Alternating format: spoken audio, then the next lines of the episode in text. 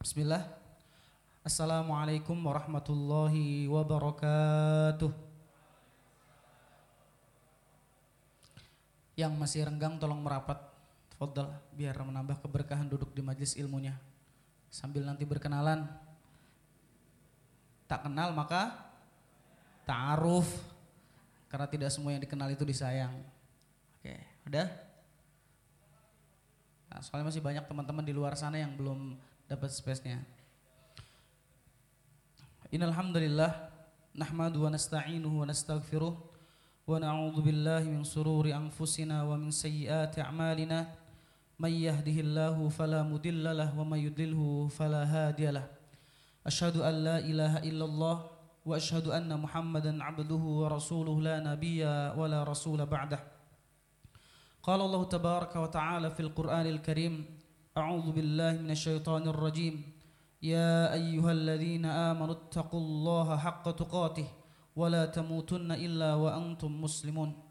وقال رسول الله صلى الله عليه وسلم في الحديث الشريف اتق الله حيثما كنت وأتبع السيئة الحسنة تمحوها وخالق الناس بخلق حسن أما بعد. معصر المسلمين والمسلمات teman-teman sahabat hijrah yang kami muliakan karena Allah Subhanahu wa taala. Mari bersyukur dan memuji kepada Allah Subhanahu wa taala pada kesempatan yang berbahagia ini. Allah masih memberikan kita banyak karunia nikmat sehingga rasanya tidak mungkin kita bisa hitung satu persatu apa yang sudah Allah hadirkan untuk kita semuanya. Berbicara nikmat, banyak orang yang menggantungkan nikmat itu tentang kaya, nikmat tentang kemewahan, nikmat tentang harta. Padahal dari sekian banyak nikmat yang Allah hadirkan untuk kita semua dan yang paling mahal harganya adalah ketika kita masih memiliki nikmat iman yang bersemayam di dalam dada. Nikmat inilah yang banyak dilupakan oleh manusia. Padahal kita tahu semua nikmat harta, tampan, cantik, kekuasaan tak akan pernah ada nilai harganya di hadapan Allah tanpa diikat dengan nikmat iman. Maka bersyukur kita dan teman-teman sekalian bisa melangkahkan kaki dari rumah masing-masing, penuh godaan, ada yang ngajak jalan, ada yang ngajak ketemuan gitu. Tapi ringan langkah kakinya menuju rumah Allah Subhanahu wa taala. Dan semoga kita berkumpul di rumah Allah ini ya, menunjukkan nanti kita bisa berkumpul di surga Allah Subhanahu wa taala nanti amin ya rabbal alamin. Karena perkumpulan seorang muslim atau seorang mukmin di rumah Allah itu merupakan satu dari sekian barometer keimanan seseorang terhadap terhadap Allah. Makanya wajar jika Rasulullah SAW mengatakan salah satu di antara orang-orang yang mendapatkan naungan di sisi Allah syabun nasa fi ibadatillah. Seorang pemuda yang tumbuh berkembang dalam rangka beribadah kepada Allah Subhanahu wa taala. Saat banyak ribuan hobi menggoda kita semua, kita menutup mata dan telinga dan fokus mengejar Allah Subhanahu wa taala, itu bagian daripada poin yang semoga ini bisa ditukar poinnya dengan surga Allah Subhanahu wa taala. Salawat dan salam semoga senantiasa tercurahkan kepada kudu hasanah kita kepada Nabi besar kita Nabiullah Muhammad sallallahu alaihi wasallam. Teriring dan tercurahkan salam untuk beliau dan semoga kita termasuk umatnya yang kelak nanti mendapatkan syafaat dari baginda Nabiullah Muhammad sallallahu alaihi wasallam. Ada yang bertanya, Ustaz, apa sih keutamaan kita bersalawat atas Nabi Muhammad sallallahu alaihi wasallam? Dalam sebuah hadis Rasul mengatakan, "Al-bakhil man dzukirtu falam yusalli alayya, man dzukirtu indahu falam yusalli alayya." Orang yang bakhil bukan seputar orang yang pelit dengan materi. Orang yang bahil memiliki ciri ketika disebut nama Nabiullah Muhammad kemudian dia tidak berucapkan sah, salam. Maka adab seorang umat Muhammad, seorang muslim ketika disebut kata Muhammad sallallahu alaihi wasallam. Karena kita besar harapan mendapatkan syafaat dari baginda Nabi Allah Muhammad sallallahu alaihi wasallam. Teman-teman, uh, ikhwan akhwat yang dimuliakan Allah Subhanahu wa taala. Nabiullah Muhammad sallallahu alaihi wasallam adalah seorang laki-laki yang dipilih oleh Allah Subhanahu wa taala untuk menjadi real kudwah hasanah. Contoh suri tauladan yang sudah mendapat, mendapatkan legalitas dari Allah Subhanahu wa taala. Jika kalau hari ini ada seseorang yang ingin mencapai puncak kebahagiaan dalam hidupnya, tetapi dia tidak pernah bercermin dan berkacamata kepada hidupnya Rasulullah, maka selamanya dia tidak akan pernah menemukan apa arti kebahagiaan dalam hidupnya. Karena Nabi Muhammad Shallallahu Alaihi Wasallam adalah satu tokoh yang menampung semua gelar kebaikan dari Allah Subhanahu wa taala. Siapa yang ingin tahu suami yang baik? Nabi Muhammad orangnya. Siapa yang ingin tahu seorang pemimpin yang adil? Nabiullah Muhammad sallallahu alaihi wasallam orangnya. Siapa yang ingin belajar menjadi orang yang paling romantis? Beliau pula orangnya.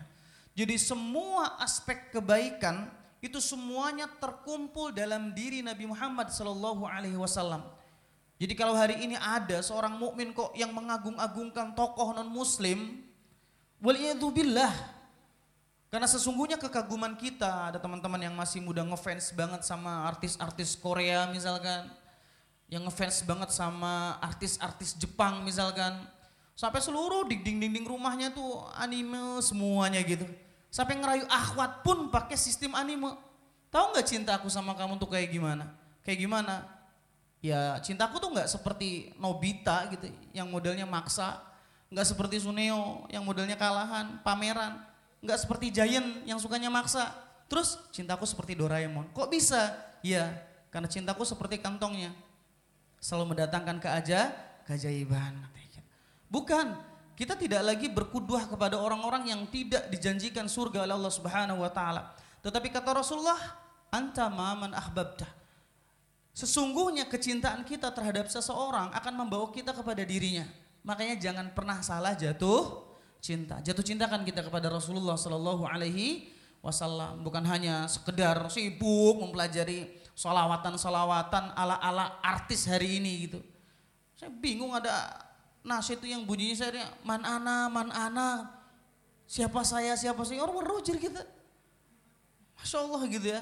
Jadi bukan mengungkapkan cinta kepada Rasulullah bukan seperti itu, tapi Rasul diungkapkan dan dicintai ketika dengan satu cara. Apa? Ikuti setiap langkah beliau. Maka itulah cara kita mencintai Rasulullah Shallallahu alaihi wasallam. Nah, teman-teman yang dimuliakan Allah Subhanahu wa taala berbicara menuntut ilmu. Ada seorang ulama yang memberikan nasihat luar biasa ya.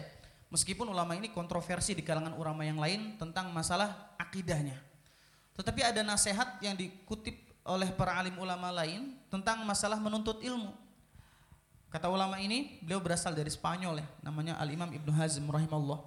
Itu ada yang menyebutkan akidahnya menyimpang dan lain sebagainya. Terlepas dari itu ada nasihat indah dari beliau. Kata beliau gini, orang yang duduk di majlis ilmu, ketika dia tidak mendapatkan tambahan dua hal dalam proses dia menuntut ilmu, maka lebih baik dia duduk di rumah daripada duduk di majlis ilmu. Kenapa? Dua hal yang harus bertambah ketika kita duduk di majlis ilmu. Satu, bertambahnya ilmu kita. Dua, bertambahnya ridho Allah subhanahu wa ta'ala. Kalau kita duduk di majlis ilmu di mana pun dan siapa pun gurunya yang bertambah bukan dua hal ini, maka menangislah. Karena sesungguhnya menunjukkan ilmu kita sudah tidak lagi berkah. Ada orang duduk di majlis ilmu yang bertambah bukan ilmu, tapi sombongnya di hadapan manusia. Ada orang yang duduk bermajlis ilmu, bukan ilmu yang bertambah, bukan ridho Allah yang bertambah, sifat suuzonnya yang selalu bertambah kepada seorang muslim. Ada orang duduk bermajlis ilmu, ketika dia pulang dari majlis ilmu, malah lisannya lebih jagoan daripada sikapnya. Na'udzubillahimin. Tetapi orang yang duduk di majlis ilmu, ketika dia duduk dan dia menyelesaikan tempat duduknya, yang bertambah dua. Satu ilmunya, dua keriduan Allah subhanahu wa ta'ala. Dan inilah yang dicari oleh penuntut ilmu. Makanya jangan sampai ketika kita duduk di majlis ilmu, kemudian sikap kita nambah angku, nambah sombong, mengkotakkan seseorang. Naudzubillah min dzalik. Lisan kita bukan lisan jagoan, penuntut ilmu harus lebih lain, harus lebih lembut lagi. Karena orang yang menuntut ilmu untuk apa? Kalau ada orang menghina kita balas hina, ada orang memukul dibalas memukul, untuk apa kita belajar ilmu agama? Kalau ada orang menyimpang, kita ikut-ikutan menyim, menyimpang. Karena oh, ada orang akhlaknya buruk, kita kemudian ikut-ikutan akhlaknya buruk. Kalau ada orang mencela, kemudian kita belajar mencela. Bukankah kita menuntut ilmu agama agar kita berbeda? Saat orang memukul, kita mampu merangkul. Saat orang mencela, kita mampu mendatangkan bahagia buat dia. Bukan kebalikannya. Saat orang ejek, kita balas ejek. Saat orang mencela, kita balas cela. Lah buat apa belajar ilmu agama dari kecil sampai besar, dari majelis satu ke majelis yang lain, kalau ternyata dikader hanya untuk membenci orang lain. Naudzubillah min maka perhatikan teman-teman yang dimuliakan Allah Subhanahu wa taala, setelah kita pasca menuntut ilmu, apa yang bertambah dalam diri ini? Ilmu kah? Ridho Allah kah? Atau kesombongankah yang banyak bertambah dalam diri kita? Apalagi kata Sufyan ats kalau ada orang rajin duduk bermajis ilmu, tapi punten, nafsu dia terhadap dunia tidak lagi terkendali, ingin memiliki barang-barang brand di ini ganti kendaraan yang tidak ada manfaat untuk akhiratnya Allah. Maka ketahuilah saat orang semakin rajin duduk di majlis ilmu tetapi semakin bertambah kecintaannya terhadap dunia, apa kata Sufyan Ats-Tsauri? Sesungguhnya yang bertambah bukan ilmu dalam dirinya, yang bertambah adalah jarak jauhnya dia dengan Allah Subhanahu wa taala. Dia semakin jauh. Dia semakin jauh. Banyak orang hari ini Allah titipkan materi duniawi. Tapi kalau sudah diajak untuk berdakwah berat. Untuk kontribusi berat. Padahal orang yang datang kemudian menawarkan akhirat, menawarkan amal soleh. Itu tandanya sayang, bukan ngemis. Datang kepada orang kaya, antum memiliki materi, ayo kontribusi untuk dakwah. Beli kamera, beli kamera, beli air galon, beli air galon. Ini kok subhanallah, nafsu dunia semakin bertambah tapi kepedulian terhadap akhirat nggak ada. Ha huwa miskin, itulah yang disebut orang-orang miskin hari ini. Miskin, al-ghina'u ghina'u nafs. Sesungguhnya orang yang kaya adalah kaya jiwanya. Apa tanda orang kaya jiwanya? Saat dia mudah mengeluarkan materinya untuk Allah Subhanahu wa taala. Teman-teman yang Allah Subhanahu wa taala. Teman-teman silakan baca di dalam Al-Qur'an juz 30 Ketika Allah Subhanahu wa taala membaca membacakan surah wal adiyati dhabha fal muriyati qadha fal mughirati subha fa asarna bihi naq'a fa wasatna bihi jam'a. Sambungannya apa? Innal insana li lakanud. Itulah awal saat manusia lakanut kufur terhadap nikmat Allah Subhanahu wa taala, buta matanya karena Allah mensifati dunia dengan manisnya dengan hijaunya, kemudian dia tidak mampu lagi bisa membedakan mana yang baik, mana yang buruk. Terus nafsunya menggebu, nggak akan ada mengenal puas di dunia ini, nggak akan ada, nggak akan ada. Lau anna li ibni Adam wadiyan min dhahabin ahabba ayyakuna wadiyan. Lan yamla'u fahu illa turab wa yatubullahu ala man. Kalau anak Adam dikasih satu lembah semuanya penuh dengan emas, apa cukup? Enggak akan cukup. Pasti dia akan menginginkan lembah kedua yang berisi emas. Kapan puasnya anak Adam diberikan materi? Hatta yang melaufahu ila turab. Sampai nanti mulutnya tersumpal dengan tanah, baru dia akan sadar. Alhaakumut takathur hatta zurtumul maqabir hatta zurtumul maqabir Hatta zurtumul maqabir. Kalau udah mati ngejumpai baru sadar. Bahwa selama ini yang diperjuangkan gak pernah memperjuangkan dia. Bahwa selama ini yang dia cintai dia selalu berkhianat.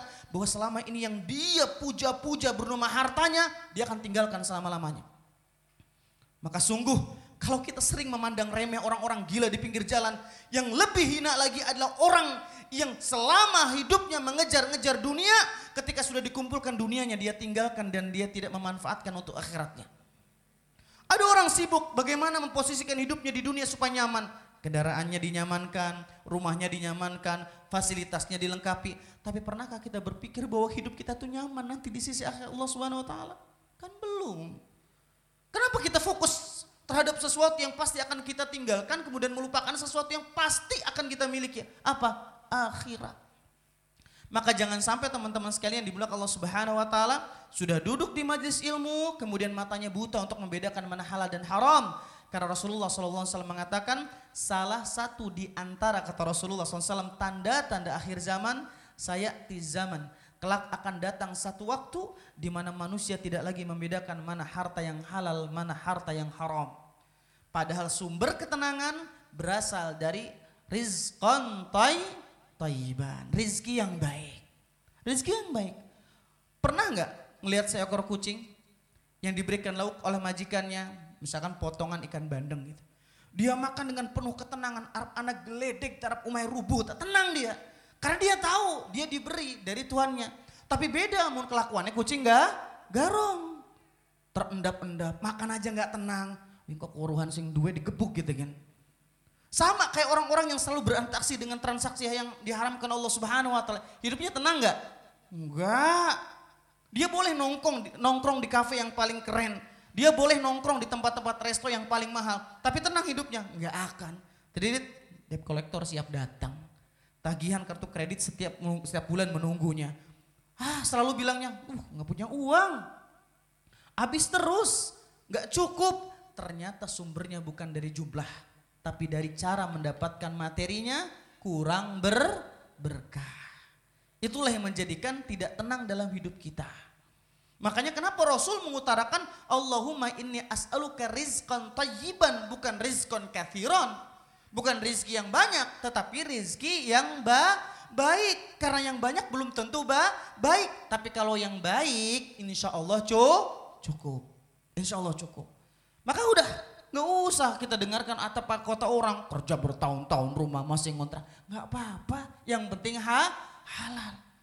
Antum bisnis bertahun-tahun kendaraan gitu-gitu aja kayak gua loh. Gua baru bisnis dua kali transaksi udah ke bawah mobil. Dari mana? Kredit, riba. Pantes di lampu merah kalau ngerem bunyinya kre, kredit.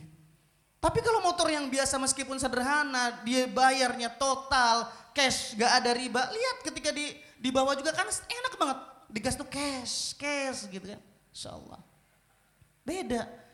Kepercayaan diri juga beda. Untuk apa orang memandang kita dengan pandang penuh kehormatan, tapi Allah jijik ngelihat kita? Untuk apa? Maka teman-teman yang dimulai Allah Subhanahu wa taala, sedikit di malam hari ini akan Anda bacakan beberapa poin di antaranya ancaman-ancaman dari Allah dan Rasulnya seputar dosa-dosa riba. Nah teman-teman yang dimulai Allah Subhanahu wa taala. Allah Subhanahu wa taala, Al-Imam Az-Zahabi rahimahullah mengutip satu ayat di dalam Al-Qur'an dalam surah Al-Baqarah ayat 278 dan 279. Silakan teman-teman hafalkan ini dalil dasar tentang masalah riba. Kata Allah Subhanahu wa taala, "A'udzubillahi minasyaitonirrajim." Ya ayyuhalladzina amanu ittaqullaha wa dharu ma baqiya minar riba. وذروا ما بقي من الربا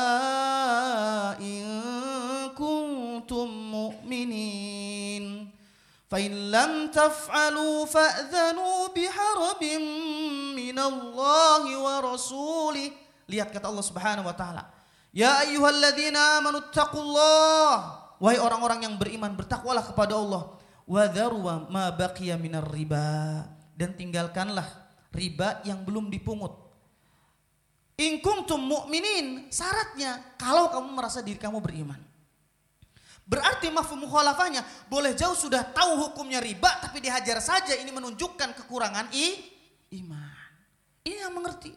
Wadharu ma baqiya minar riba yang belum dipungut. Dari sinilah para alim ulama mengatakan ada satu ijtihad dari para alim ulama kalau transaksi riba itu sudah dilakukan, apa yang sudah dinikmati, yang sudah ada, maka boleh dinikmati.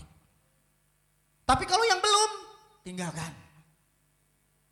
Itu kata para alim ulama. Makanya teman-teman yang dimulakan Allah Subhanahu wa taala, dosa berlipat ganda sudah tahu hukumnya, terus dalilnya gini. Ya kalau nggak riba nggak punya kendaraan, Ustaz. Kalau nggak riba nggak mungkin kebeli rumah, Ustaz. Kalimat-kalimat inilah yang menunjukkan dirinya miskin padahal kita punya Allah yang maha kaya. Na'udzubillah min dzalik. Fa taf'alu jika kalian tidak mengamalkannya fa'dzanu biharbim minallahi wa rasulih maka umumkanlah perang dari Allah dan Rasulnya. Tidak lagi berperang antara manusia dengan manusia. Diumumkan perang dari Allah dan Rasulnya. Kalau kita nggak merinding, nggak takut, sampai terus melakukan dosa riba. Padahal Allah dan Rasulnya mengumumkan perang, ya kebangetan gitu loh. Kebangetan. Kita lebih takut dihina orang lain. Kita lebih takut diremehkan oleh manusia, dihina oleh manusia ketimbang diperangi oleh Allah dan Rasulnya. Naudzubillah min dzalik. Kemudian Allah Subhanahu wa taala juga mengutip dari Imam Az-Zahabi juga mengutip dari firman Allah Quran surah Al-Baqarah ayat 275. Ketika beliau mengatakan ketika Allah Subhanahu wa taala berfirman A'udzubillahi minasyaitonir rajim. الذين يأكلون الربا لا يقومون إلا كما يقوم الذي يتخبطه الشيطان من المس. ذلك بأنهم قالوا إنما البيع مثل الربا وأحل الله البيع وحرم الربا.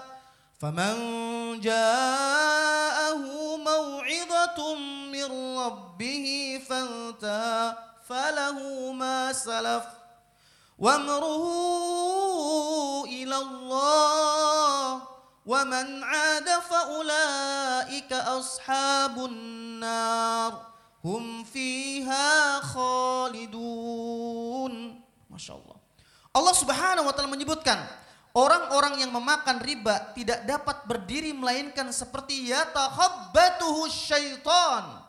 Dia berdiri seperti berdirinya orang yang dimasuki setan karena dia gila. Yang banyak dibincangkan adalah dosa riba.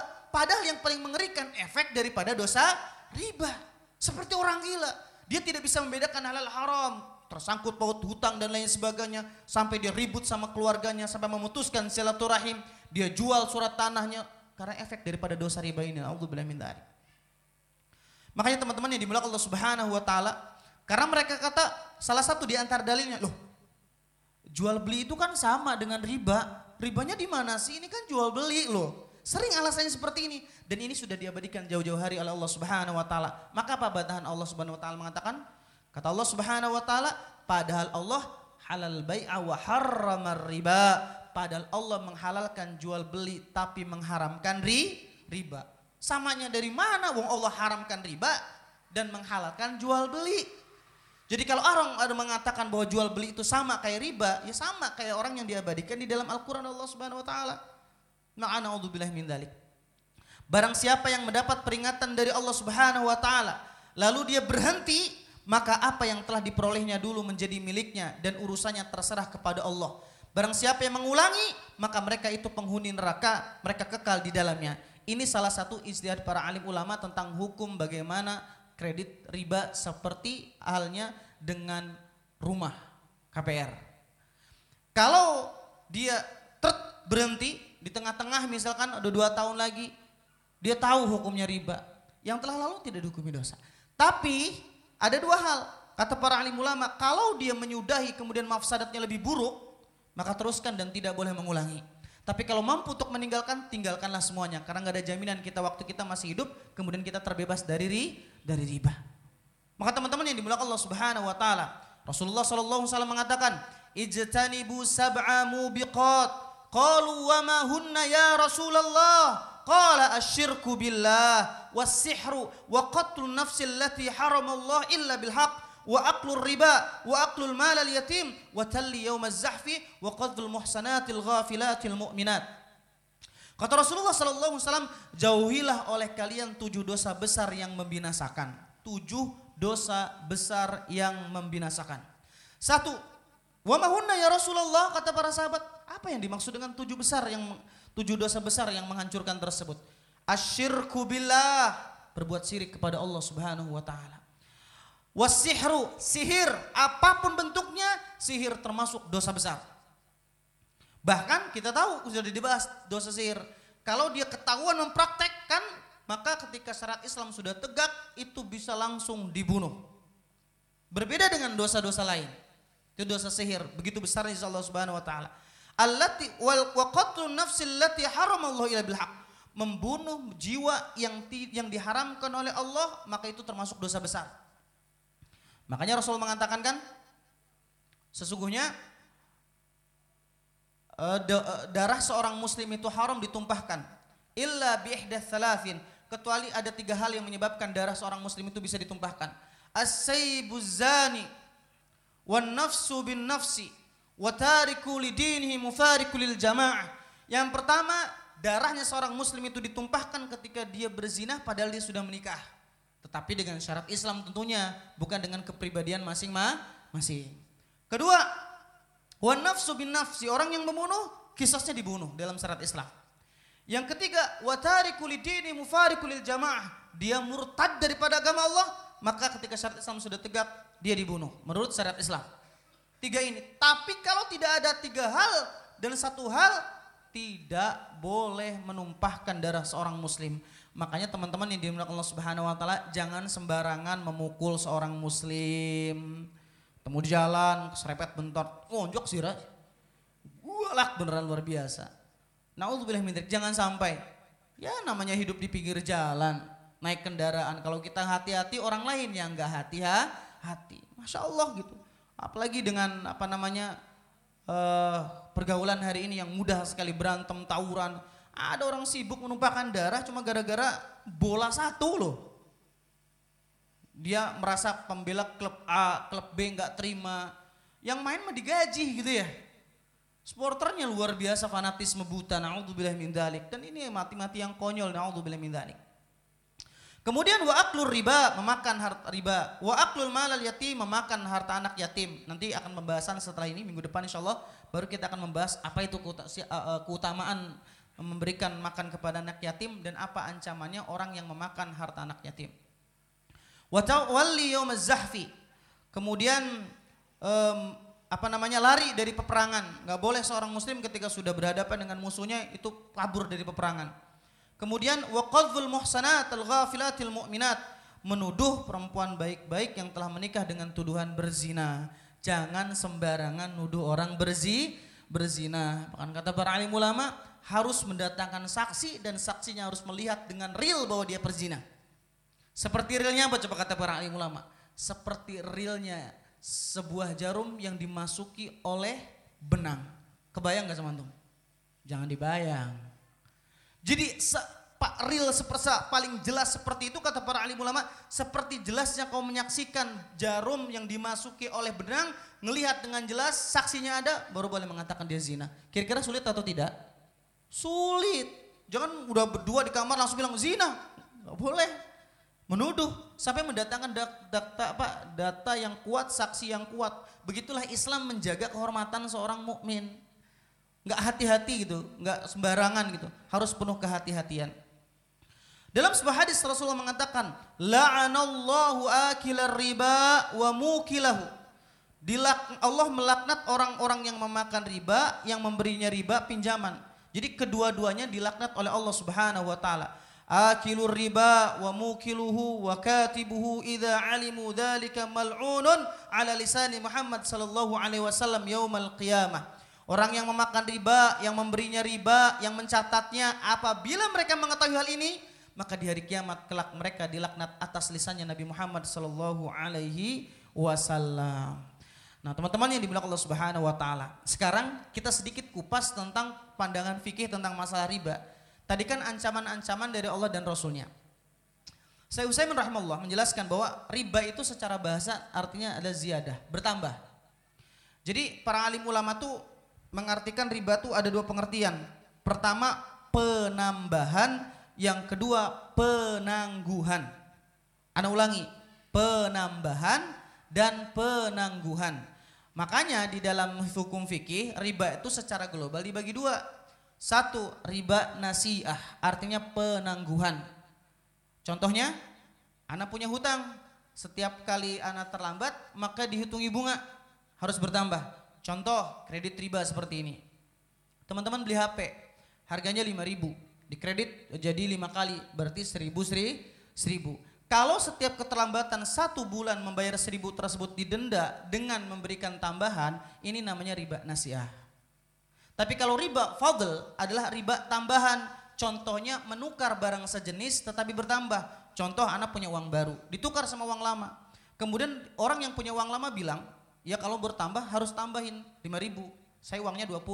Jadi dia bayar ke saya 25 ribu, saya kasih dia ke 20 ribu. Emas dengan emas harus sama beratnya dan jenisnya. Tidak boleh lebih. Makanya hukum tukar uang ketika bulan Ramadan hukumnya haram. Karena ada jasa penambahan padahal nominalnya sah, sama. Tukeran dong recehan e, dalam bentuk satu juta. Yang diut diberikan gak mungkin kan tanpa jasa. Makanya penambahan uangnya ditambahin nomi, nominal. Ya udah, kalau kamu tukeran uang satu juta, lebihin 50 ribu. Lebihnya inilah yang disebut dengan riba. Ada pertanyaan dari teman-teman ikhwan sekalian. Ustad, lamun semet ribanya halal apa haram? Baik sedikit ataupun banyak riba tetaplah ha, haram. Lalu pacaran kita mau orang aduh aduh Ustad di pinggir-pinggir rumah baik halal tak haram? Tetap hukumnya ha, haram. Tidak diperbolehkan. Nah ini gambaran riba secara global. Maka teman-teman yang digunakan Allah Subhanahu wa taala. Di sini anak anak punya beberapa PR yang akan anak bahas dalam pertemuan ini gitu. Silakan sama teman-teman juga mempersiapkan pertanyaan sambil anak jawab PR yang kemarin e, diamanahkan kepada anak karena ilmu anak terbatas. Anda harus buka-buka kitab dulu untuk bisa menjawab beberapa pertanyaan yang ada di sini. Bismillah. Pertanyaan pertama, Avantad izin bertanya, kalau masih kita nitip jajan ke teman, terus makannya kita makan bareng-bareng, tapi saya belum bayar. Udah dibahas, boleh atau tidak? Makanya kata para alim ulama ini istijarah. Istijarah itu dibayarnya nanti. Dibayarnya nanti, ini hukumnya diperbolehkan kata para alim ulama. Tapi dengan catatan nominalnya sudah diketahui. Contoh, teman makan nih di tempat makan Teman-teman nggak tahu harganya berapa karena model rumah makan di Indonesia itu makan dulu baru bah, bayar. Haram hukum asalnya kecuali sudah tahu harganya. Karena masalahnya banyak orang yang sudah makan enak pas bayar jadi nggak eh nggak enak. Ih larang ya aja. Haram hukumnya nggak boleh. Kecuali kita sudah tahu nominalnya. Bakso misalkan semangkok di sini tujuh ribu, mang bakso dua, udah tahu harganya jelas. Tapi karena banyak orang gengsi kan ngomong ngomong mahal nggak mungkin kan? Nggak usah nih parkiran kebiasaan kan ngomong kan ya. Ih, larang kalian mending kenekin jadi. Tapi kalau ditanya berapa? 200 ribu. Set gitu. Orang larang tuh. Ih semene larang. Gitu. Apalagi sama cewek kan bawanya kan ya. Jadi gengsi banget gitu.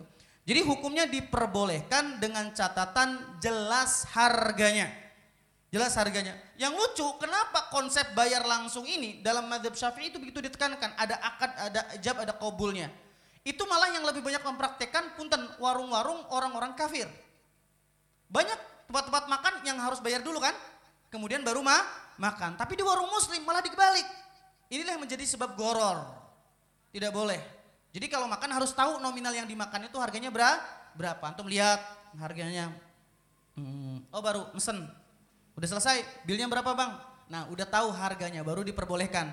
Tapi kalau belum tahu harganya tidak diperbolehkan. Allah alam bisawab. Ustadz Afan izin bertanya, apakah ada riba yang dibolehkan? Kalau ada, seperti apa sih contohnya? Tidak ada riba dalam masalah transaksi yang diperbolehkan. Semuanya haram. Baik kecil, gede, kecil banget, gede banget, semuanya haram. Apa efek pengaruh menggunakan harta barang yang diperoleh hasil riba, kredit, bagaimana cara bertobat dari riba? Teman-teman yang dimuliakan Allah Subhanahu wa taala, Rasul pernah mengatakan, "Innal khaira la ya'ti illa bi khairin." Sesuatu yang baik tidak mungkin mendatangkan kecuali yang baik. Begitu pula harta riba. Silahkan antum perhatikan, orang-orang yang mendapatkan kekayaan dengan cara riba, maka dia tidak akan pernah lari ke tempat-tempat yang halal. Karena air kecomberan tidak akan mungkin bermuara di gelas-gelas di tamu kita mesti akhirnya juga lari ke tempat-tempat yang kotor. Begitulah harta. Ustadz disedekahkan gimana? Nggak bisa. Innallaha thayyibun la yaqbalu illa thayyiban. Allah maha baik dan Allah hanya menerima sesuatu yang baik, yang baik. Nggak bisa disedekahkan. Makanya efek memakan harta riba salah satu di antaranya ibadahnya terganggu. Artinya sesuatu makan yang haram 40 hari 40 malam. Dia tidak terkabulkan doanya. Ibadahnya menjadi ancaman baginya. Nauzubillah min dzalik. Maka berhati-hatilah. Bagaimana melepas dosa riba? Tinggalkan. Tinggalkan. Insya Allah banyak teman-teman yang sudah hijrah dari X-Bank dan lain sebagainya. Toh hari ini tetap mendapatkan kemuliaan. Rasa takut yang dibisiki oleh syaitan lah yang menjadikan kita sulit melangkah untuk hijrah. Wallahu a'lam Saat bagaimana jika kita apa nih nabung di bank kemudian kita mendapatkan bunga namun bunga tersebut kita infakkan bagaimana hukumnya boleh diinfakkan tapi tidak boleh mengatasnamakan pribadi dan hanya bisa dimanfaatkan untuk tempat-tempat fasilitas umum. Tidak boleh diberikan ke fasilitas-fasilitas khusus ya, tempat-tempat fasilitas umum. Contoh, buat ngebangun jalan, buat ngebangun jembatan, masyarakat lewat dan tidak boleh dinisbatkan infaknya atas nama pribadi pribadi karena itu harta yang tidak baik dan tidak boleh dinisbatkan dalam pribadinya. Nauzubillahi min dzalik. Pak Ustadz saya bekerja di koperasi simpan pinjam. Apa gaji saya halal walaupun bunganya kecil? Nah, kecil, gede, sedang, cilik banget tetap hukumnya haram. Ya, dan saya berencana ingin resign tapi menunda karena harus mencari pengganti. Apakah gaji saya tidak halal jika saya diterima? Yang jelas hartanya kurang baik dan harus ditinggalkan kecil besarnya bunga yang ada di koperasi tetap jatuhnya hukumnya haram. Karena semua sistem koperasi hampir dengan menggunakan sistem pinjaman namun mengembalikan dengan penuh bunga sama aja kayak renten. Contoh ya minjeminnya sih 200 ribu, nggak ada riba Ustadz cuma wajib infak aja 2,5 persen. Lah itu ribanya. Infak nggak ada kalimat wa, wajib dan tidak dibanderol nominalnya seberapa. Ada orang tadi pinter karena riba ini terlalu kasar maka diganti dengan bunga. Bunga ketahuan riba diganti dengan in infak. Bahasanya wajib infak 2,5 per persen. Ya sarwa ketel namanya ya. Sarwa kene nggak boleh. Naudzubillah min dalik. Nah salah satu di antara ada pertanyaan yang anda ingat. Ustadz apa hukumnya cashback dalam transaksi jual beli? Hukumnya ada tiga hukum kata para alim ulama. Satu dilarang, dua dibolehkan dan yang ketiganya yang rajih adalah diperbolehkan. Karena makna cashback artinya kebalikan daripada riba. Kecuali dia lambat bayar kemudian didenda. Ini yang haram. Tapi kalau dengan menyegerakan kemudian dia malah mendapatkan diskon ini yang diperbolehkan. Jadi kata para alim ulama ada pendapat yang mengatakan tidak boleh ada yang mendapatkan boleh. Dan lebih rojinya lebih sahihnya adalah boleh. Wallahu alam bisawab Ustadz tentang riba kalau misalkan nabung di bank termasuk riba enggak Ustadz? Kalau misalkan ada bunganya. Terus kalau kredit kendaraan termasuk riba enggak Ustadz? Terima kasih sebelumnya Ustadz. Bismillah, hukum menabung di bank konvensional hukum awalnya adalah haram. Kenapa? Karena dia bertawun alal ismi wal udwan, tolong menolong dalam perkara yang diharamkan oleh Allah Subhanahu wa taala kecuali doruri, darurat. Contoh, kita nggak boleh bisa transaksi sesuatu tanpa menggunakan bank konvensional, maka dibolehkan. Kedua, kita nggak bisa menyimpan sesuatu yang aman kecuali di bank, maka diperbolehkan. Tetapi selagi tidak ada dorurat, dorurat itu sampai membahayakan jiwa, itu dikatakan dorurat. Maka haram hukumnya menyimpan uang di bank konvensional. Nanti kita akan jelaskan ketika kita membahas tentang masalah bagaimana hukum membayar sesuatu dengan GoPay ya akan bahas karena di sini akan ada kaitannya tentang masalah hukum menabung di bank konvensional. Kemudian berikutnya, Ustadz hukum kredit kendaraan termasuk riba enggak? Kredit yang seperti apa? Karena kredit itu dibolehkan di dalam Islam ketika tidak ada unsur ribanya. Contoh, antum datang ke anak, Ustadz anak pengen beli kendaraan. Apa jenis motornya? Mereknya ini, cc-nya ini, speknya seperti ini. Siap, anak belikan dengan harga cash 20 juta Ahi, Anda beli 20 juta, tapi karena antum bayarnya kredit, Anda berikan 25 juta. Silakan dikredit. Halal, halal. Tanpa ada bunga atau tambahan ketika terlambat bayar bulanan, kemudian tidak ada tambahan. Ustadz bagaimana hukumnya kalau sampai dia nggak kebayar? Hukumnya adalah dijual bersama-sama, disita kemudian dijual, baru dibagi siapa yang paling rugi, yang paling banyak mendapatkan uangnya. Itu dalam Islam. Tapi kalau transaksi kredit sekarang seperti itu tidak? Tidak. Mereka akan diambil secara pak, paksa dan kemudian akan didenda ketika terlambat dan itulah hukum ribanya. Paham? Alhamdulillah. Kita lanjut pertanyaan berikutnya.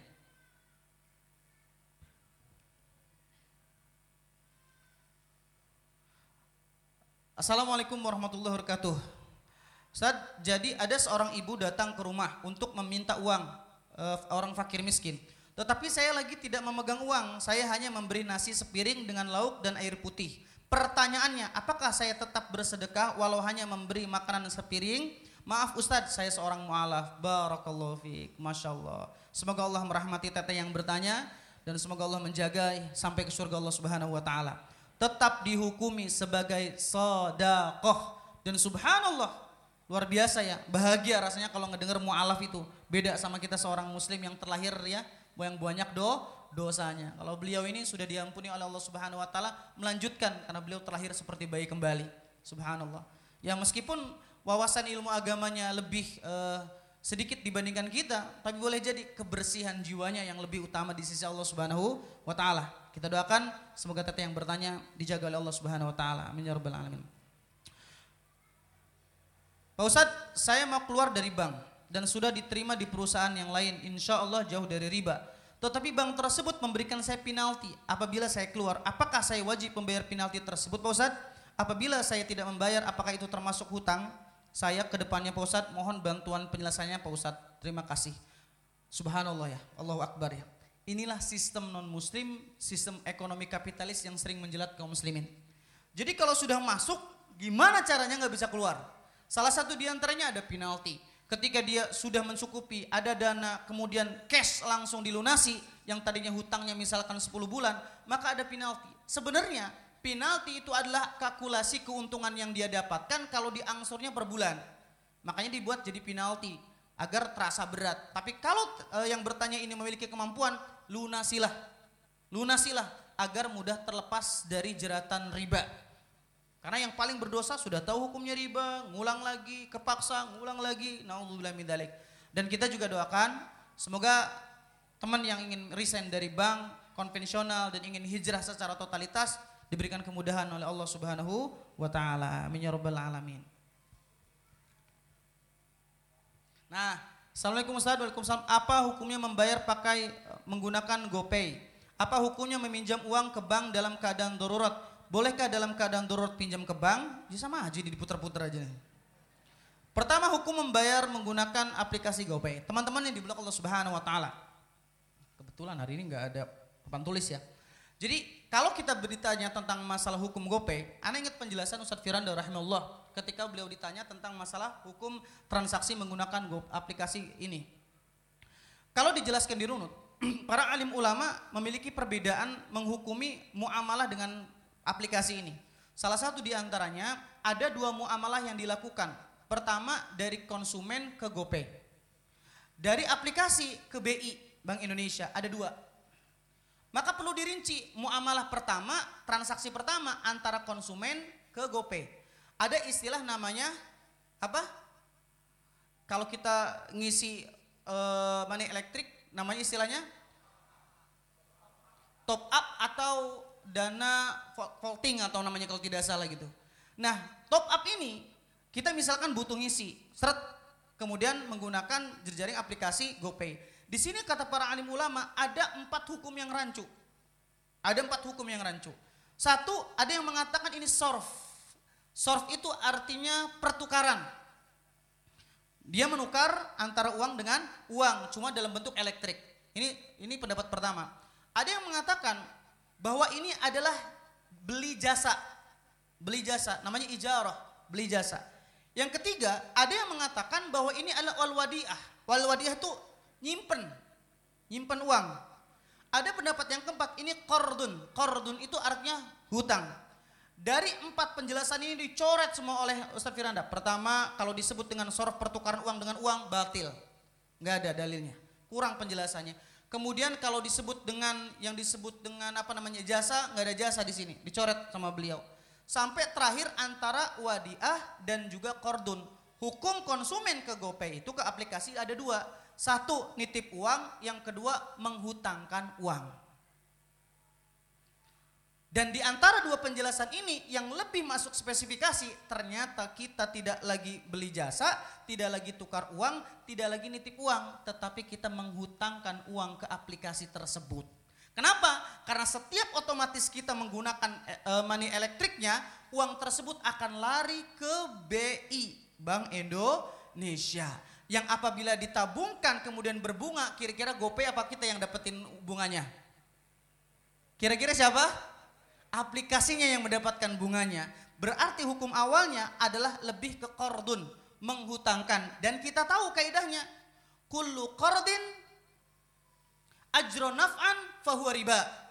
Setiap hutang yang bertambah mendapatkan keuntungan itu namanya riba. Maka belum mengklasifikasikan menyimpulkan hukum menggunakan aplikasi tersebut adalah haram. Adalah haram agar menebih kehati-hatian. Karena sama seperti hukumnya kita menyimpan uang ke bank. Hukum menyimpan ke uang, uang ke bank itu lebih lebih pendapat ulama mengatakan bukan menyimpan, tapi kita menghutangi duit kita ke bank yang bank gunakan uang tersebut untuk muamalah-muamalah ribawi. Betul? Dan kita nggak tahu. Kecuali kita wadiah. Kalau wadiah nitip, kalau nitip uangnya nggak boleh diutak atik. Masalahnya uang yang kita masukkan ke bank diboleh diutak atik nggak? Boleh dan kita nggak tahu. Itulah kenapa hukum menabung di bank konvensional hukumnya haram kecuali doruri. Dari sini bisa dapat penjelasan? Alhamdulillah. Jadi kalau enggak enggak doruri banget jangan pakai. Karena itu juga akan mempengaruhi keberkahan harta harta kita. Hati-hati karena seorang muslim itu hati-hati betul kapan memasukkan sesuatu ke dalam mulutnya, halal atau haram. Wallahu a'lam bishawab. Ustaz apa hukumnya meminjam uang ke bank dalam keadaan darurat? Nah, doruri atau darurat ini juga ada pertanyaan. Daruratnya seperti apa? Jangan sampai mudah menyimpulkan dikit-dikit butuh dibilang doru darurat. Jangan. Wih, darurat Ustaz, bunor ketuk motor mau dia pacar. Wih, beda urusan nih mah. Nggak boleh ya teman-teman yang dibilang Allah Subhanahu wa taala. Jadi darurat itu pengertiannya ketika membahayakan jiwa, ketika membahayakan kehormatan, itu doruri. Tapi urusan punya motor dicengin orang lain mah nggak ada doruri-dorurinya kan. Maka hukum asalnya bertransaksi, beramalah, ta'awun untuk dalam sesuatu yang haram kan itu tidak diperbolehkan. Wallah alam bisawab.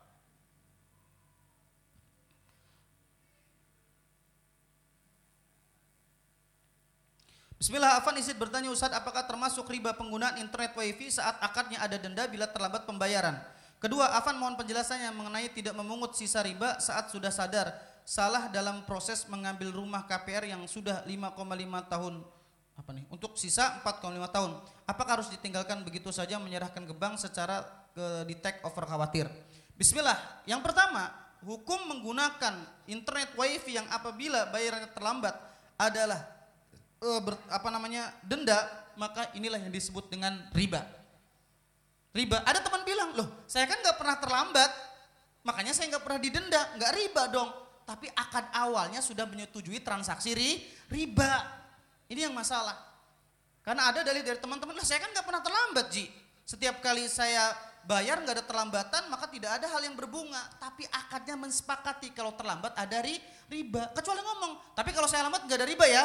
Apa ada? Yang nggak ada pasti untungnya dari mana dia akan bilangnya kayak gitu. Maka hukum di awal adalah riba Allah alam bisawab.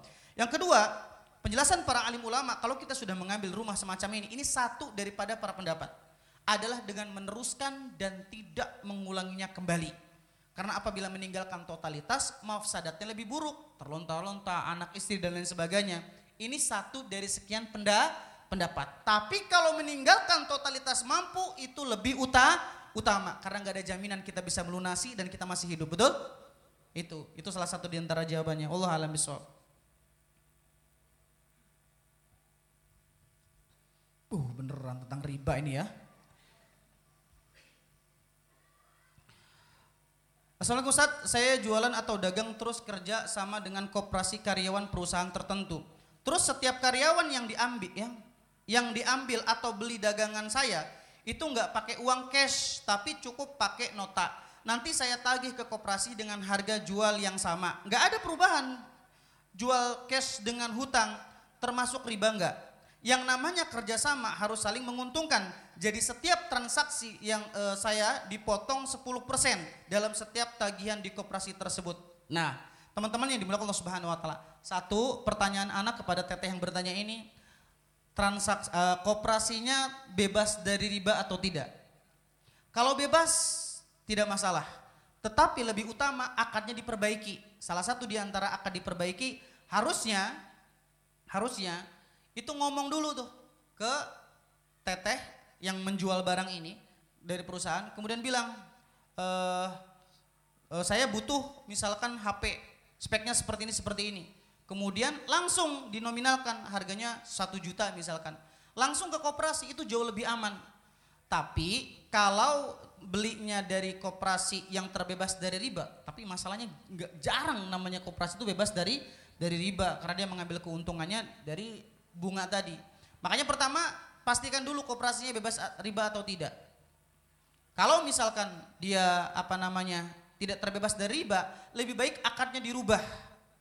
Teteh menjual harganya 10 ribu, terserah orang yang di perusahaan menjualnya dengan 12 ribu dan lain sebagainya Anggap aja jadi resell, reseller. Hukum reseller dibolehkan kalau barang yang dijual kita sudah memiliki izin dari pemilik.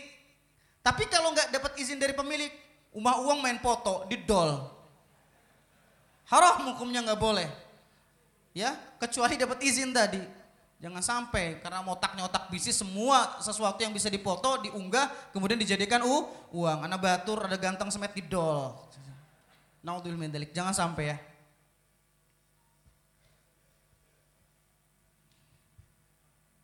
Ya Allah, cuelik amat gini. Izin bertanya Ustadz, bagaimana hukum menabung di bank syariah? Mohon penjelasannya. Sama, kalau anak mengatakan mengutip beberapa pendapat para asatidah nggak ada bank yang bebas dari riba secara totalitas. Tapi kalau ibarat kata ada darurat yang ringan maka pilihlah daripada konvensional mending syariah kan. Kan gitu. Tapi itu pun harus doruri. Kalau nggak doruri tetap nggak diperbolehkan.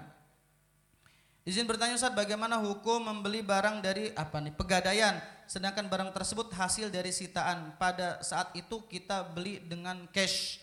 Kalau barang tersebut misalkan apa namanya sudah diberikan kesepakatan oleh pemilik untuk dijual, kemudian sistemnya tadi orang gade nggak kebayar dijual, kemudian yang yang meng, apa namanya yang memberikan gade dikasih, yang menggadekan juga dikasih sesuai dengan kerugiannya. Tapi kalau diambil secara paksa kemudian dijual tidak dikembalikan sedikit pun ini zalim dan ini tidak diperbolehkan. Wallah alam bisawab. Meskipun membelinya secara cash ya, karena kita takut barang itu didapatkan dengan cara do zalim agar lebih hati-hati. Termasuk teman-teman beli barang-barang di pasar gelap, onderdil kendaraan. Hati-hati. Kalau memang sudah maklum barang itu didapatkan dengan cara mencuri, ahsan untuk ditinggal tinggal kami cari barang orian, anak motor nih biasanya kan. Kemudian di situ dari mana? Kita tahu bahwa barang itu dikumpulkan dengan cara zalim, maka haram untuk bertransaksi semacam itu. Nauzubillah min dzalik.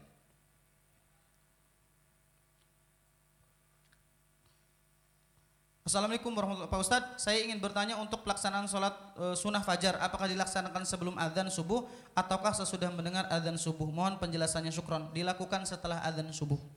Ya, kalau sebelum adzan subuh namanya sholat qiyamula lail. Kalau jumlahnya tetar, uh, witir ya namanya sholat witir. Makanya penutup sholat malam adalah sholat wi, witir. Tapi kalau setelah adzan itu namanya sholat fajar yang Rasul sebutkan khairud dunya wa mafiha yang lebih baik daripada dunia dan isinya. Allah alam bisawab. Assalamualaikum Pak Ustadz, saya ingin bertanya, saya sering sekali berargumen dengan ibu saya masalah mahram. Karena ibu yang pada saat itu belum mengetahui mengenai mahramnya, ketika saya memberitahu bahwa kakak ipar bukanlah mahram namun ibu kekeh kalau ipar itu termasuk mahramnya. Nah, bagaimana sikap dengan cara saya untuk memberikan penjelasan kepada ibu saya? Dibicarakan pelan-pelan. Ya namanya orang tua uh, jangan samakan dengan kita. Kita aja butuh proses untuk memiliki pemahaman semacam ini, apalagi orang orang tua. Jangan jadi tukang sulap, bim salabim, abrakadabra, jadi. Enggak, kita butuh proses. Salah satu di antaranya itu amal soleh buat kita untuk menasehatinya. Bahkan Rasul mengatakan ipar itu adalah neraka. Nauzubillah Saking luar biasanya. Karena banyak yang terjadi ya. Anak teringat salah satu kisah dari seorang asatidah. Itu perzinahan yang terjadi di rumah itu dengan seorang iparnya. Seorang iparnya. Ceritanya gini teman-teman yang dibilang Allah Subhanahu wa taala. Ada seorang ikhwan di Riyadh kalau tidak salah. Dia memiliki istri. Kemudian ibunya bilang e, ke kakaknya ini, Kak, itu titip adik kamu dulu. Daripada kutang kantung gak jelas, mending kuliah tinggalnya di rumah kamu.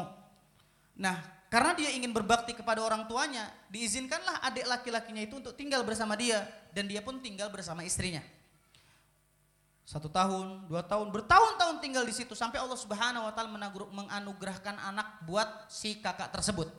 Dengan izin Allah subhanahu wa ta'ala, dengan izin Allah subhanahu wa ta'ala, sang kakak ini kecelakaan Sampai opnam di rumah sakit berminggu-minggu sampai sadar. Ketika diadakan observasi oleh para dokter, ditemukanlah bahwa si kakak ini ternyata mandul dari sejak muda. Tapi ketika istri dan anaknya berkunjung ke rumah ke, ke, ke ruangan dia sakit, dokter terkaget-kaget. Allahu Akbar, Allahu Akbar. Fonis dokter mengatakan mandul kok sampai punya anak sebanyak ini. Tetapi dengan berat hati sang dokter pun menyampaikan kepada sang kakak yang lagi sakit ini. Afan mas, saya ingin menyampaikan sesuatu, ini sebagai tabayun, cross check namanya gitu. Padahal menurut riset dan observasi dokter, kakang itu difonis mandul. Tapi dengan kebesaran Allah, kok bisa punya anak lebih dari satu? Timbullah don, pikiran, apakah ini benar anak saya, dan lain sebagainya. Sampai ketika dia pulih memberanikan diri untuk memanggil istri tercintanya. Sayang, sini, panggil datang. Saya ingin mengajukan satu pertanyaan, tapi tolong jawab dengan jujur. Apa pun yang terjadi, insya Allah saya sanggup menerimanya. Agar menghilangkan suuzon saya di dalam dada. Ya mas, pertanyaan apa? Saya ingin bertanya, menurut dokter, saya difonis mandul. Dan saya tidak mungkin memiliki anak. Tapi atas izin Allah Subhanahu wa taala ternyata anak-anak ini lahir. Yang saya tanyakan, kamu bisa memastikan kan bahwa anak ini anak kita? Di situ istrinya menangis. Ternyata yang mestubuhi selama ini adalah adik iparnya. Adik iparnya. Dan itu bukan dongeng. Saya langsung mendapatkan kisahnya real di sini. Ada yang seperti itu. Waliyadzubillah. Waliyadzubillah. Semoga kita dilindungi dari terjatuhnya dosa zina. Na'udzubillah min dalik. Amin ya rabbal alami. Itu mengerikannya. Ipar. Kadang ada dengan ipar bercanda seolah-olah kakak beradik kandung di dalam kamar dan lain sebagainya. Na'udzubillah min dalik. Al-maut ipar adalah kematian kata Rasulullah sallallahu alaihi wasallam. Ipar adalah kematian. Ada batasan di situ. Nah ini contohnya apa yang Rasulullah sallallahu alaihi wasallam apa namanya amanahkan kepada kita untuk dihindari, nyata buktinya di sini. Sampai akhirnya apa? Jadi seperti ini. Makanya usahakan kalau sudah keluarga jangan sampai ada tiga, dua atau orang yang memimpin di rumah tangga. Ada dua keluarga campur menjadi satu rumah. Wallah lebih baik misah. Riskan dengan kecelakaan dan keributan. Lebih baik kontrak nggak jadi masalah. Dewasa, mendewasakan diri, mendidik istri. Insya Allah. Karena memang sangat membahayakan. Na'udzubillah min dalik. Saat saya pernah pinjam uang di koperasi syariah di sekolah, teman saya mengajarkan syarat meminjam harus menjadi anggota. Ada simpanan pokok 50 ribu, simpanan wajib, sunnah, muakadah, banyak amat nih. Simpanan wajib 10 ribu, yang dibayar setiap bulan. Tapi jika keluar dari anggota koperasi tersebut, uang yang simpanannya wajib dikembali eh, uang yang simpanan wajib dikembalikan, tapi simpanan pokok tidak. Saya pinjam uang dengan bunga 20%. Ini udah ada nih penjelasannya, bunga 20 Eh, bunga 2%. Kemudian ada admin 20 ribu. Saat uang pinjaman cair, apakah konsep koperasi syariah seperti itu Ustadz? Sudah dibantah dengan pertanyaan sendiri. Nggak ada syariah yang berbunga. Mau satu persen, mau 0,5 persen, tetap hukumnya ha, haram. Sama dengan aplikasi yang saya sebutkan tadi. Kalau aplikasinya hilang, tidak dikembalikan kan uang yang sudah ada. Betul kan?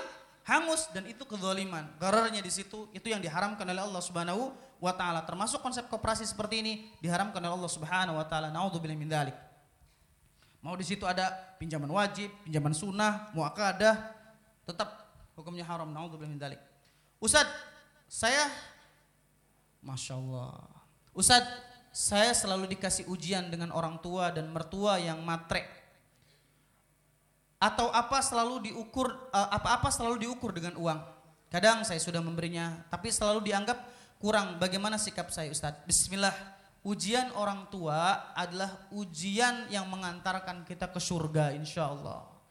Sebagaimana sikap kita menyebalkan waktu di usia kecil, seperti itulah orang tua akan dikembalikan oleh Allah Subhanahu wa taala. Kembali kecil dan kembali kerdil, manja, sensitif dan lain sebagainya.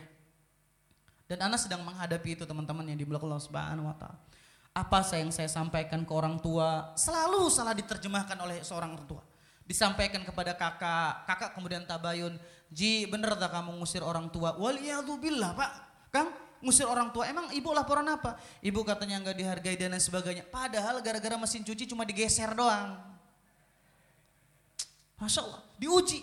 Kadang saya tersenyum, ngelihat anak dibelikan sesuatu yang remeh-temeh kayak es krim. Ternyata orang tua pengen dibeliin. Anak aja diperhatiin, orang tua mah enggak. Masya Allah. Ketika pulang jauh dari Serang, ibu pengen apa? Lah udah malam nih, pulang aja udah Alhamdulillah. Ketika pulang ditanyain, kamu enggak bawa apa-apa? Ya katanya kan ibu enggak. Ya Allah, orang peka amat buat jadi anak ya. Saya juga bingung ya dari orang tua sampai yang muda, kenapa sih perempuan tuh sering dan hobi banget ngasih tebak-tebakan sama seorang laki-laki, betul nggak? Wih setuju amat gini-gini. Akur lah insya Allah ya akur. Masya Allah luar biasa.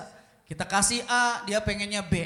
Saya teringat dengan kisahnya teman anak ketika hamil pertama istrinya. Itu teman anak sampai bingung. Ji, temenin anak Ji. Ngapain he? Cari mangga yang masih di atas pohon, dia nggak matang banget, kuning aja dikit. Wih. Untung dia ngomong, tapi syaratnya tumbuh di pohon rangdu gitu mau gitu. Nah ketika sudah dia malu masuk ke kompleks izin pak punten pak boleh minta mangganya pak yang warna kuning satu buat apa mas? Istri saya lagi ngidam pak. Oh iya, ambil ambil. Dia malu, ustad kan dia, minta-minta ambil. Uh, dia bawa pulang itu berharap dapat pelukan hangat gitu dari istrinya. Ketika istrinya tertidur dibangun, Assalamualaikum. Umi, Umi, Apa sih Bi? Ini loh mangga pesanan kamu dapat. Nggak terlalu matang, nggak terlalu mentah, agak kuning dan masih di atas pohon.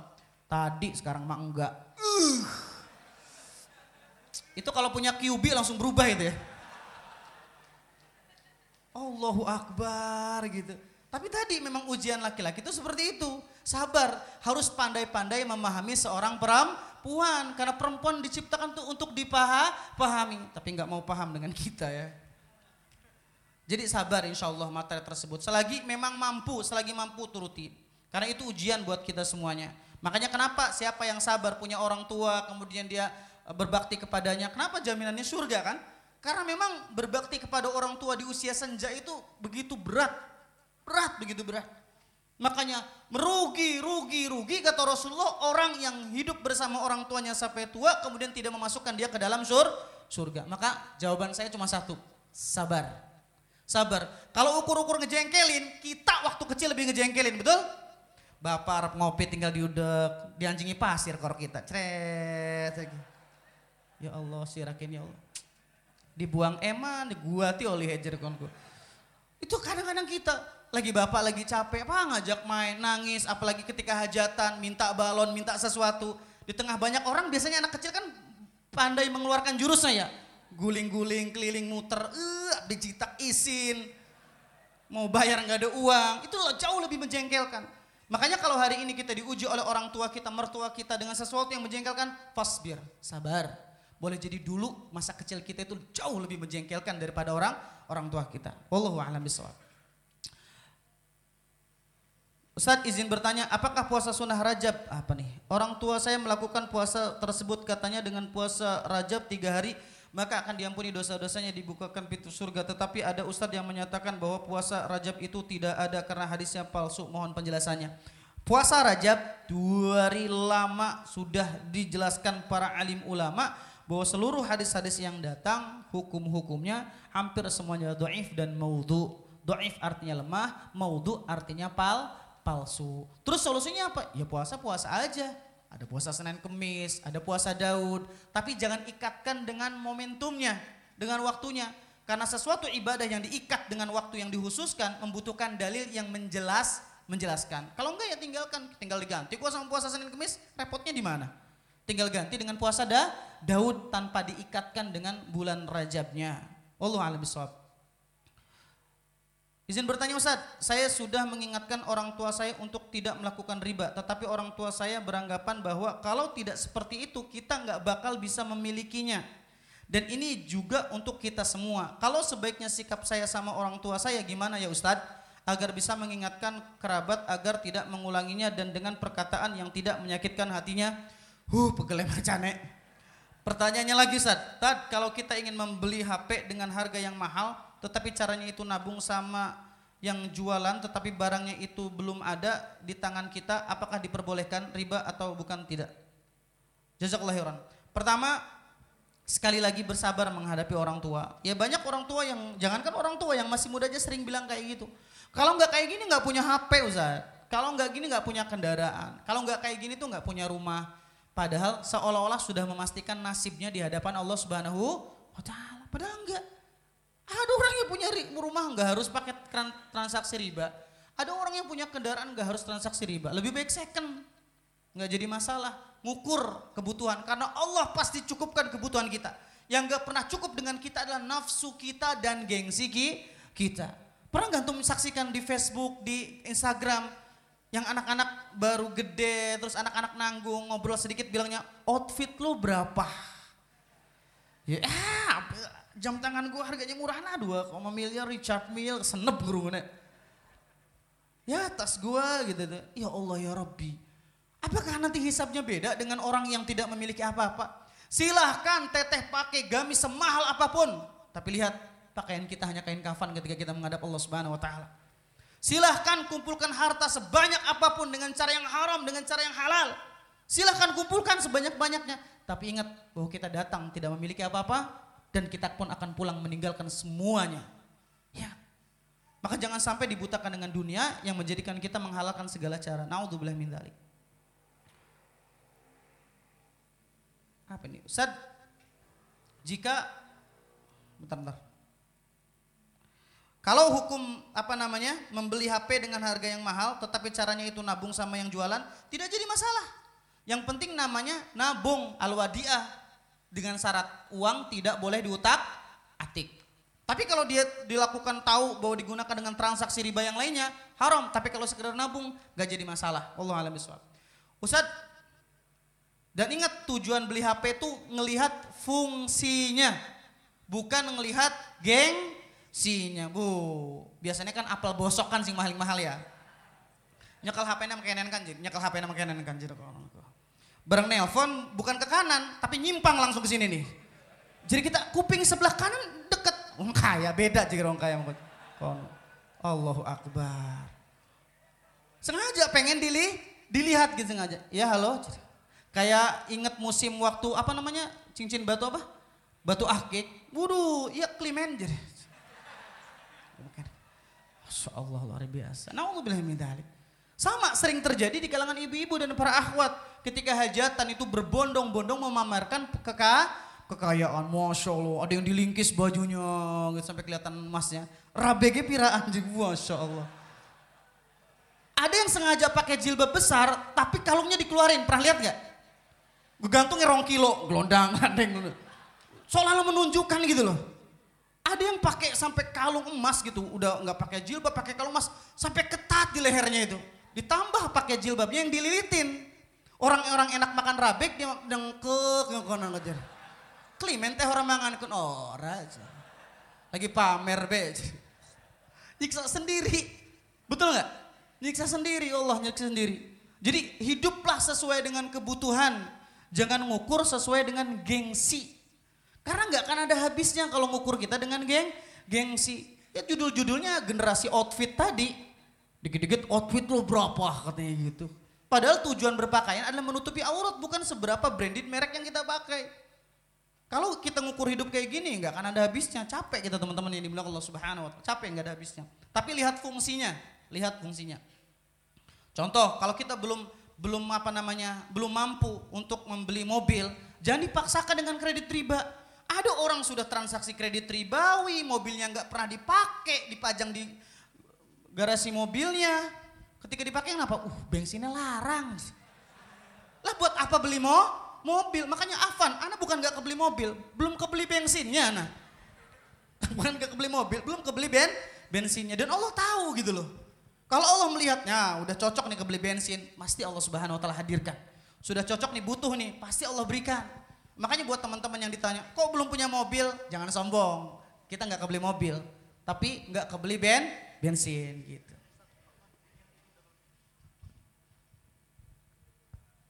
Bismillah. Jika ada apa nih? Ustaz, jika ada ditraktir makan sama teman, tapi bayarnya pakai kartu kredit, apakah anak dapat kena ribanya juga? Kalau antum tahu bahwa dia menggunakan kartu kredit, antum yang traktir. Setuju? Apa nahi daripada nyakitin kan kayaknya cash uh, uang cash sana masih cukup untuk bayarin gitu ini jangan aja mumpung. Yes sih gua kartu kredit sih jangan. Boleh mendalik jika anak makan tapi kalau masalah dapat ribanya enggak kalau kita sudah tahu misalkan dan kita aji mumpung kita akan mendapatkan dosanya. Jika anak makan bareng-bareng sama teman tapi kita bayar ke teman pakai cash tapi setelah kumpul teman bayarnya pakai kartu kredit juga. Apa kita kena ribanya juga? Lebih baik antum gunakan uang cash tersebut sampaikan udah pakai uang cash aja sih gak pakai kartu kredit gitu. Ustadz, kalau kita misalkan kita punya usaha dan ada bank konvensional yang menawari apa nih? Cicilan apa nih? Apa sih ini?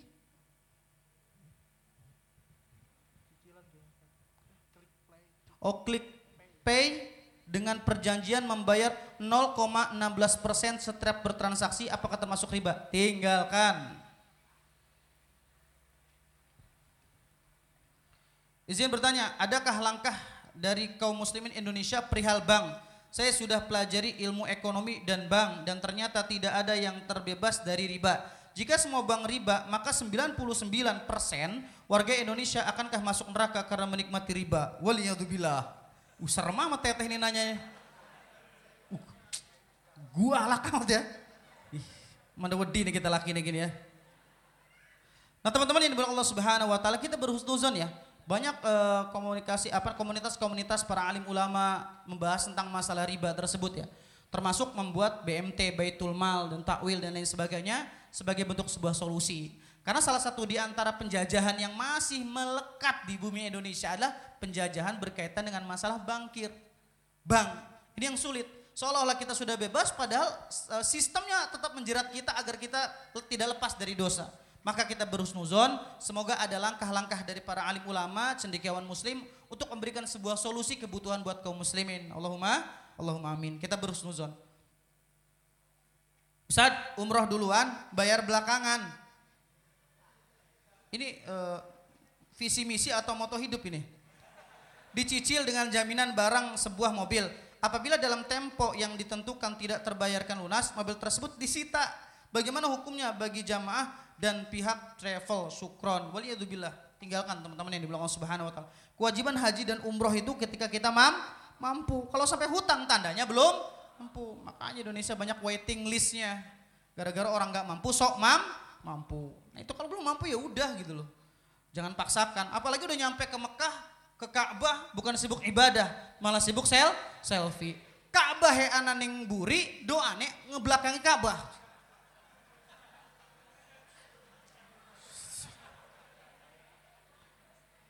Apalagi ngangkat tangan satu, tangan kiri sambil Allah Akbar.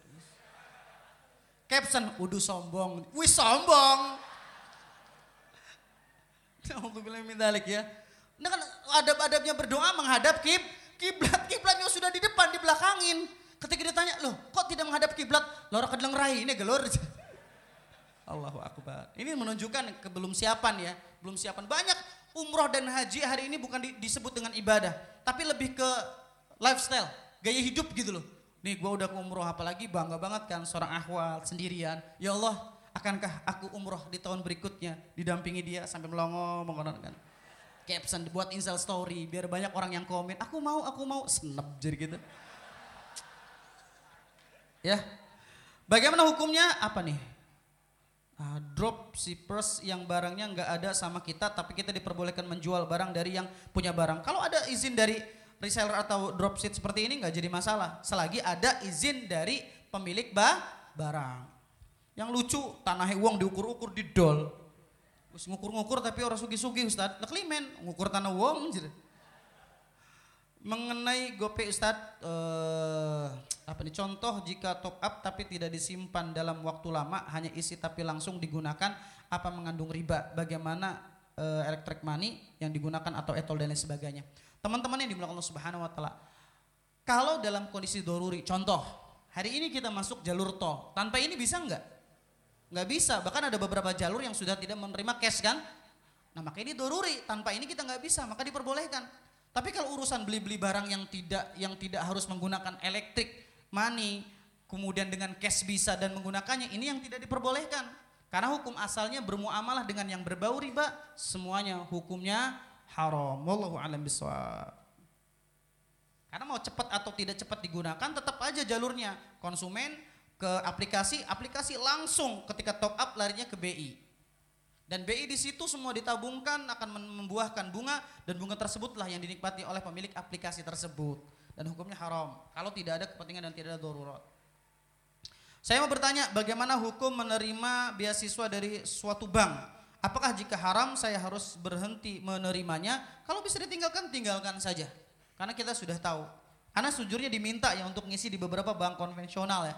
Untuk ngisi kajian karyawannya. Saya bilang, saya pengen ngisi kajian, tapi catatannya keluar dari bank. Dan itu bentuk komunitas dari apa namanya pegawai bank saja.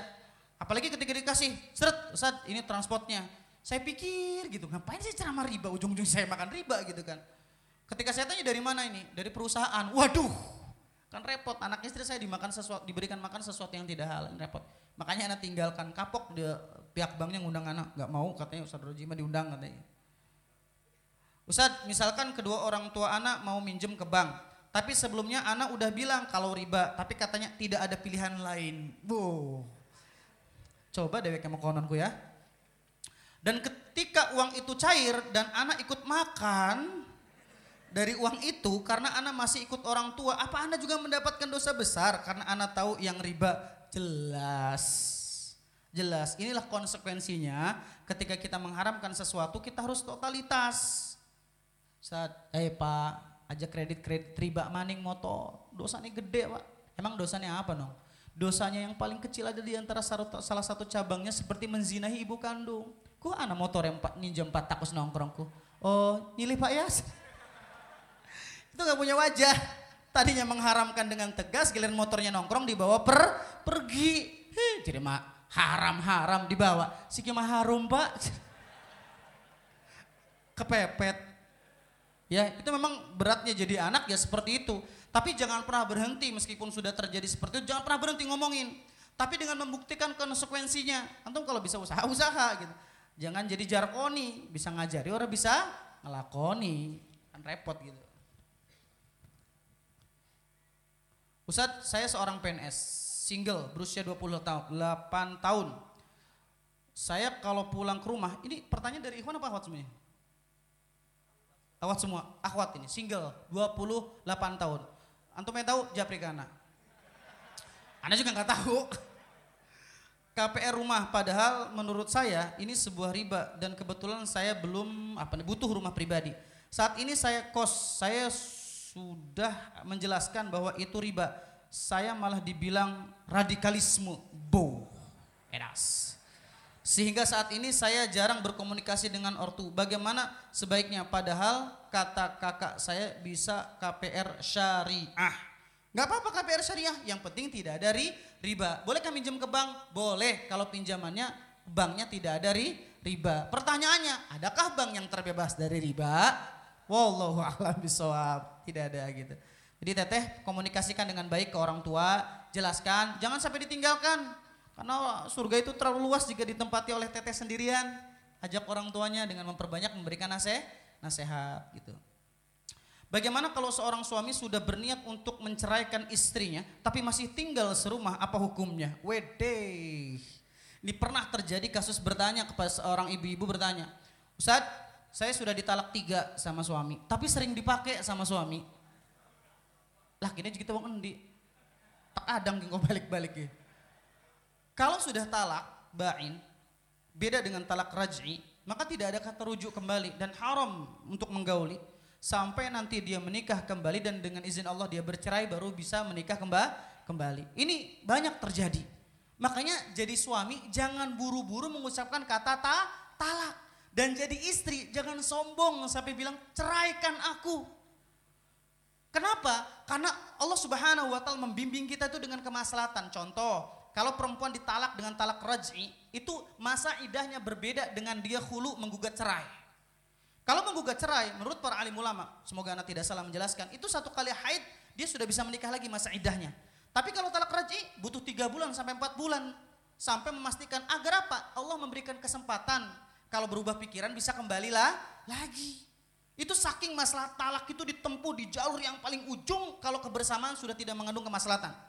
Hari ini banyak kasus yang datang jujur anak pribadi tentang calak, talak. Ada tiga bulan nikah, cerai.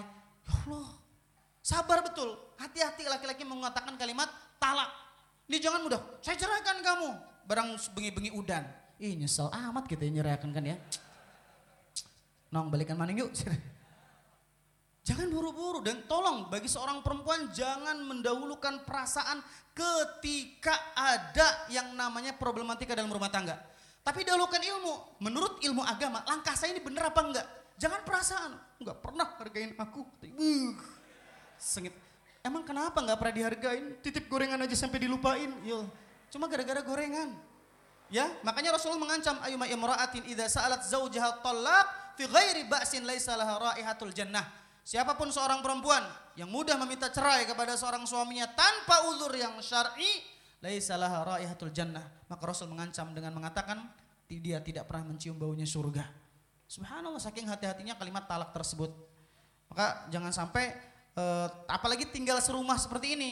Talaknya talak berapa? Kalau talak masih talak satu, ceraikan. Berubah pikiran, langsung datangi. Ada para ulama dengan punten bergaul langsung menunjukkan sudah rujuk atau dengan kalimat saya rujuk. Itu sudah menjadi sah. Tapi kalau sudah talaknya talak tiga masih tinggal di rumah, ini bukan mahram lagi, haram. Kalau sampai bersentuhan dan bersetubuh hukumnya zi, zina. Naudzubillah min dalik. Maka hati-hatilah. Teman-teman jangan menikah itu seberapa cepat, tapi nikahlah seberapa tep tepat. Antum obsesi nikahnya kenapa? Pegel usah dibully begitu gue. Jangan ini niatnya nggak lu lurus. Antum kalau dikatakan kok antum nggak laku-laku, sorry bro, anak bukan laku karena anak terlalu mahal buat cewek-cewek yang lain gitu. Bilang ngebela diri biar nggak terlalu sedih lah dibilang jomblo padahal. Padahal urung laku sebenarnya mah. Sabar, sabar. Jadi jangan ngejar gengsi, akhirnya nikah terburu-buru, nggak pandai untuk memilah memilih, akhirnya jadi sebuah penyesalan gitu. Dan itu sering terjadi. Nyesel Ustaz, realita nggak sesuai dengan ekspektasi anak Ustaz. Anak dulu hanya cukup bernikah, hanya berduk pengajian, dia soleha. Ternyata ketika setelah nikah, ya ada seperti ini Ustaz. Makanya satu hal, ketika kita sudah jatuh cinta, cepat-cepat hubungi Allah Subhanahu wa taala. Minta sama Allah yang terbaik. Ya Allah, kalau dia memang jodoh saya ya Allah, bukakan jalan seluas-luasnya, permudahkan cara saya untuk menghalalkannya. Tapi kalau dia hanya fata morgana yang menjadikan janji manis kemudian meninggalkan luka, tolong singkirkan aku dari dirinya ya Allah. Jauhkan dan gantikan yang terbaik. Tapi cantik mah eman kadang-kadang ya Allah. Ya sudah, makanya para alim ulama ketika ada dua pilihan, satu menurut nafsu kita, dua menurut ilmu kita, maka pilihlah yang bertentangan dengan nafsu kita. Ilmu A, tapi nafsu mah A. Ketika sudah bertentangan, kalau nafsu memilih A, kalau ilmu memilih B, maka pilihlah pilihan B. Pilih pilihan, jangan karena nafsu. Karena nafsu-nafsu itu mudah menipu. Wallah alam Kapan peraga tekan buah kayak gini. Teruskan minggu depan aja insya Allah ya. Insya Allah. Anak buru-buru juga mau pulangnya. Ustaz, jika kita mempunyai hutang kepada seorang, tetapi duit yang kita pas-pasan untuk apa nih? Keperluan makan dan lain-lain. Pertanyaannya, jadi uang yang kita punya ini utamakan bayar hutang dulu, apa keperluan kita dulu? Makasih Ustaz. Kalau memang untuk makan aja belum cukup, maka dahulukanlah untuk makan karena menjaga jiwa hukumnya jauh lebih wajib daripada membayar hu hutang. Tapi kalau kita sudah makan cukup, bayarkan hutang. Karena hutang itu hati-hati teman-teman sekalian. Ini yang menjadi sesal buat anak pribadi. Almarhum bapak anak, itu kalau hutang nggak dicatat. Akhirnya kakak anak yang beda umur lima tahun sama anak ketika pulang dari pesantren, Ji, gitu ya. apa kang? Keliling yuk. Kenapa kang? Tadi malam kakang kepikiran bapak katanya gitu. Kakang tuh pernah dititipkan bahwa bapak tuh pernah hutang piutang, cuma nggak jelas ke siapanya Cuma menyebutkan beberapa tokoh di kampung ini sama ini sama ini nominalnya nggak ngerti. Kakak anak tuh saking sayang sama almarhum bapak, keliling. Di kampung A, punten yang kira-kira bapak anak pernah utang. Oh ada, dulu utang 10 ribu, alhamdulillah saya sudah ikhlaskan. Diceklisin satu-satu sama kakak tuh. Subhanallah, saking sayangnya sama orang tua. Ini kadang-kadang orang tua belum mati sibuk bagi harta wari. Wari, mereka si jempolnya pak, jadi ekonomku. Ih kita masuk, harus tanda tangan sepuh, udah mati, udah mati tuh. Oh, Akbar. Ada yang masih orang tua lagi semaput itu sibuk nyiapin dokumen-dokumen berkas. Pak, hari ini kan kan primen di dolor aja di dolor, klimen udah dua bapak. Ya kalau nggak punya bapak mah jangan dijual gitu kan ya. Itu banyaknya sibuk seperti itu padahal yang paling diutamakan ketika orang tua meninggal dunia harta waris itu dijual dan selesaikan urusan yang meninggal du, dunia. Bahkan harta yang paling baik untuk membelikan kain kafan untuk semuanya adalah harta pemilik orang tersebut. Itu yang baik. Dahulukan kalau punya hutang, lengkapi dulu hutangnya. Jangan sibuk bapaknya meninggal. Yes, bagi-bagi. Ku sirap ke sebelah kanan ke jadi bapak kayaknya, uang tuannya mau diurusin.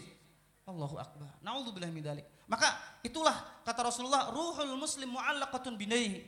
Ruhnya seorang muslim itu akan tergadaikan dengan hu sampai mujahid di jalan Allah Subhanahu wa taala itu terhambat gara-gara hu hutang. Jangan sepelekan, apalagi sering hutang dikit telur, gampang kepedak lunas ya jadi gue. Hati-hati dengan utang. Catat faktumu dalam Al-Qur'an surat Al-Baqarah. Catat, catat, catat, jangan remehkan karena bahaya meremehkan bayar hutang tersebut.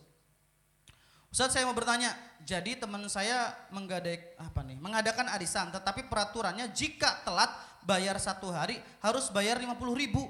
Wih, ya bakat jadi rentenir bocekin.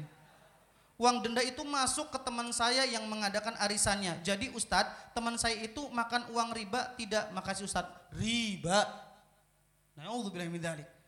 Otaknya mah jeling, cuma salah bocekin. Jadi dia ingin mendapatkan keuntungan lewat membuat sistem ari arisan. Nauzubillah, udah arisannya jauh ada perdebatan di kalangan para alim ulama, pakai didenda lagi. Us ditabok, ditonjok karena gini ya. Jangan, nauzubillah min dzalik. Jangan sampai gitu ya. Sudah dan kita teman-teman yang tadi bertanya dan tahu hukumnya berkewajiban untuk menyampaikannya, menasehatinya sebagai bentuk sayang kita kepada kepada beliau. Pertanyaan terakhir ya.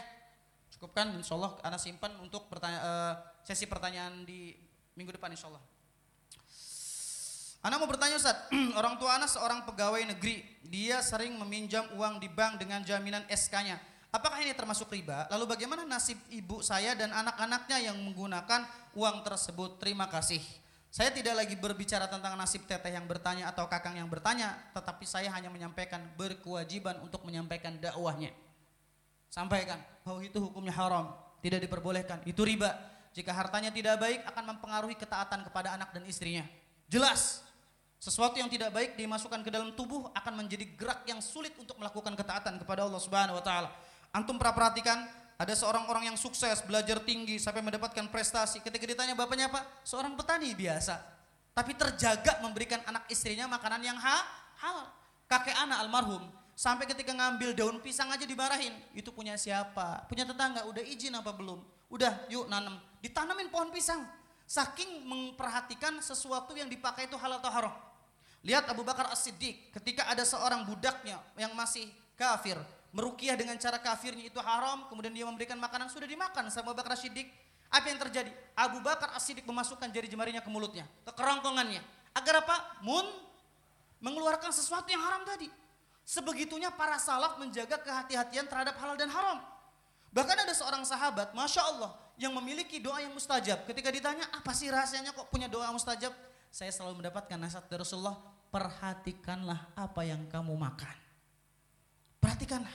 Karena Rasul memberikan perumpamaan, ada orang yang mengangkat ke tangannya, eh, mudda yaddaka ila sama, ya Rabbi ya Rabbi wa mat'amuhu haram wa haram wa malbasu haram wa fil haram fa anna yustajabu lidzalik. Kata Rasulullah ada orang angkat tangan, padahal angkat tangan adalah sunnah di antara sunnahnya do, doa. Sudah safar, angkat tangan, itu sunnahnya sudah terpenuhi, adab-adab doa terpenuhi. Tetapi kata Rasulullah, wa mat'amuhu haram, makannya makanan haram.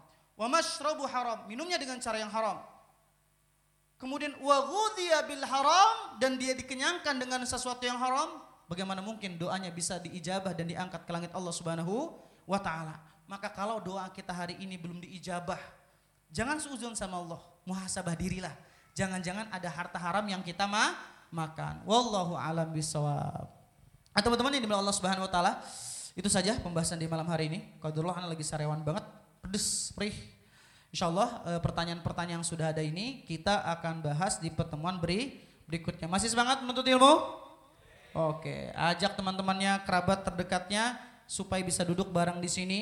Insya Allah duduk yang bermanfaat, akan saling mendatangkan syafaat dan semoga kita akan diberikan uh, oleh Allah Subhanahu wa taala surga yang sangat indah luar biasa.